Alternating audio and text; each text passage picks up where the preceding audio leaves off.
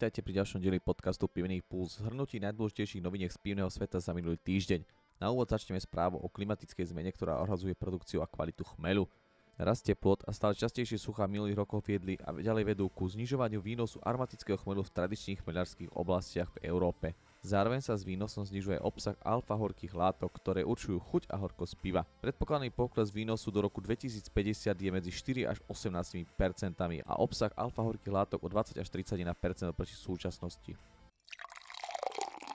Pivovar Martin z Martina obohatil svoju ponuku o nealko pivo, oznámil to na svojom Facebooku. Rodinný pivovar Bernard dáva v limitovanom množstve na predaj tzv. New Make svojej budúcej whisky. Dispozície 460 fľaš. Každá fľaša New Make Bernard je originálna. Etikety nie sú označenie ročníku a jedinečné číslo fľaše. Destilát obsahuje 66,6% alkoholu, objem fľaše je 0,2 litra. Zatiaľ čo pivár dáva možnosť ochutnať New Make, väčšina várky je od minulej jary v pivniciach v 190 litrových dubových súdoch od amerického prémiového bourbonu. Whisky Bernard bude single malt, teda sladová whisky z jednej šarže. Whisky vznikla zo sladu, ktorý vyrába pivár Bernard vo vlastnej sladovni. Než whisky uzrie svetlo sveta, najmenej 3 roky zrie v súdoch.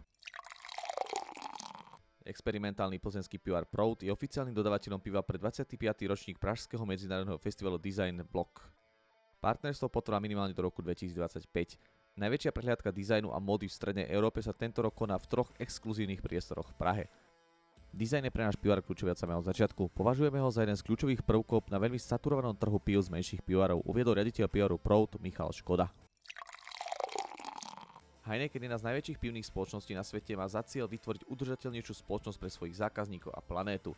Spustenie virtuálneho nápoja v metaverze, varenie ľahšieho piva, využitie sily humoru v marketingových kampaniach sú len niektoré zo spôsobov, ktorými sa Heineken snaží spojiť s chuťou mladých spotrebiteľov.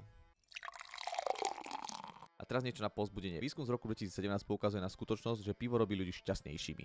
Vraj je to tým, že jeho zložky obsahujú aktívny dopaminový receptor, navodzujúci radosť a potešenie. Preukázané je to, že striedmá konzumácia chmeľového moku pôsobí ako prevencia pred Alzheimerovou chorobou pričom prospieva srdcu, obličkám a na počudovanie aj mozgu. Jeho rozumná spotreba taktiež obmedzuje pravdepodobnosť diabetu, zatiaľ čo zabraňuje množeniu škodlivých baktérií spôsobujúcich zubný plak a kas. Tlmý zápaly a pozor môže prispievať aj k dlhovekosti. To je na dnes všetko, na zdravie a zase o týždeň pri ďalšom dieli pivného pulzu a nezabudnite, čo je pre pivo dôležité, vypiť ho.